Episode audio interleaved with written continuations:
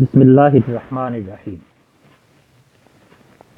سورہ البقرہ مدنی صورت ہے۔ اس کی دو سو چھیاسی آیات ہیں اور یہ قرآن حکیم کی طویل ترین صورت ہے۔ سورہ کی پہلی آیت ہی یہ بتاتی ہے کہ سورہ فاتحہ میں بندوں نے اپنے رحمان و رحیم مالک سے وفاداری کا عہد کر کے جو راہ ہدایت مانگی تھی وہ عطا کی جا رہی ہے اور اس کی تفصیلات نازل ہونا شروع ہو گئی ہیں۔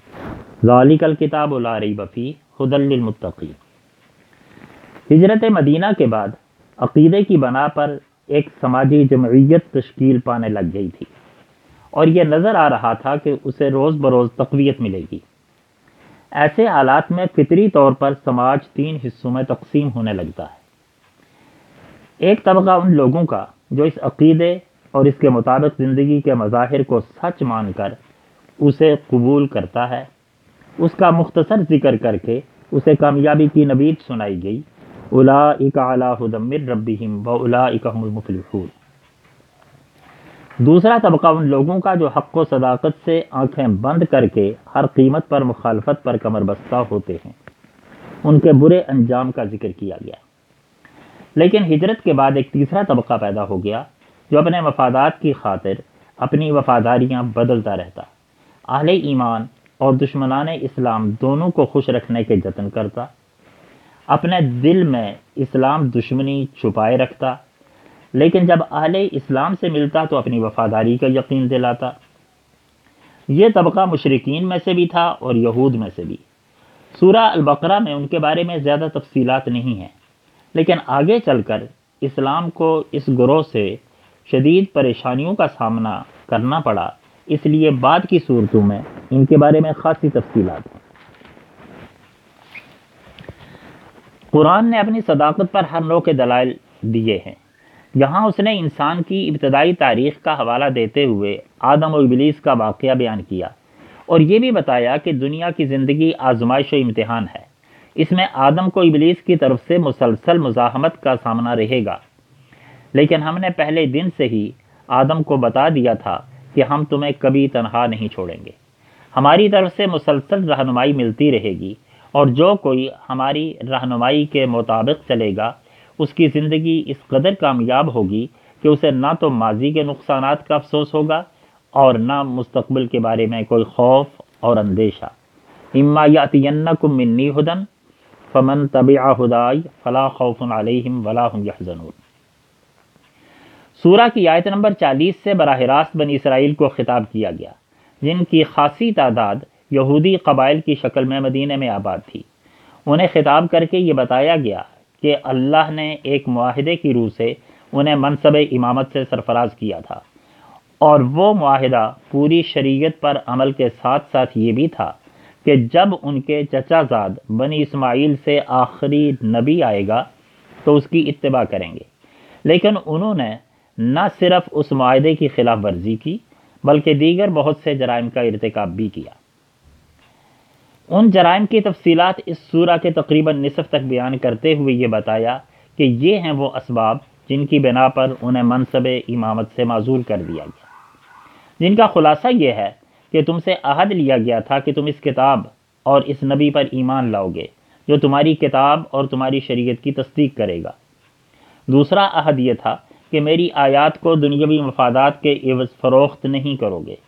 حق و باطل کی آمیزش نہیں کرو گے۔ حق کو نہیں چھپاؤ گے۔ نمازوں اور زکوٰۃ کی پابندی کرو گے۔ ایسا نہیں کرو گے کہ عوام کو نیکی، تقوی اور بھلائی کی تلقین کرو اور خود دنیا کی لذات میں مگن ہو جاؤ۔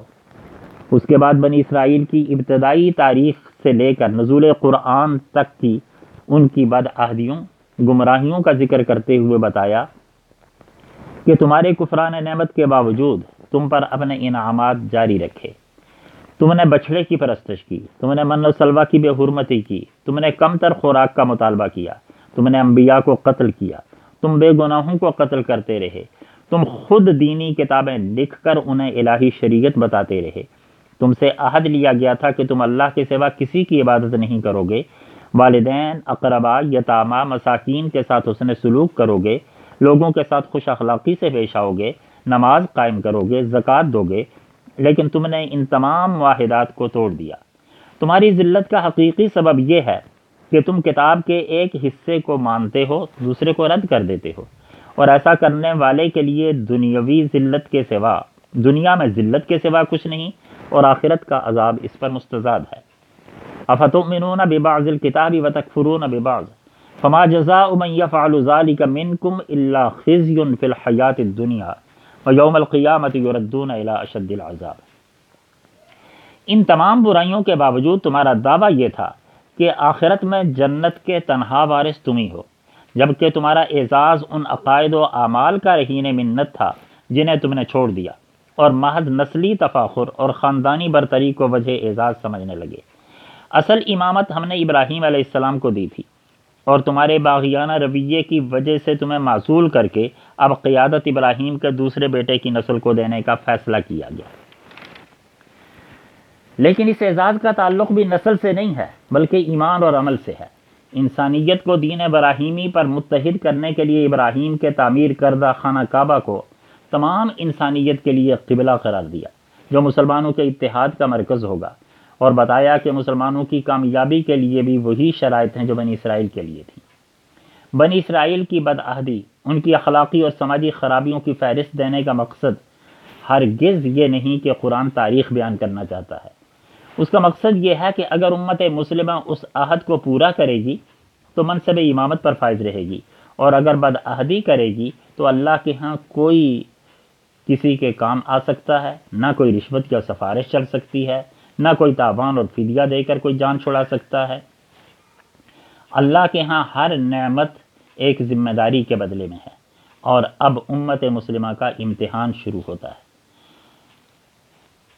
جس کا ذکر دوسرے پارے کے شروع میں ان الفاظ میں کیا گیا و کزالی کا جا کم امتن وسطن لتکون شہدا الناس و یقون الرسول علیکم شہیدہ اس کے بعد سورہ البقرہ کے آخر تک امت مسلمہ کو شریعت اسلامیہ کی تفصیلات بتائی گئی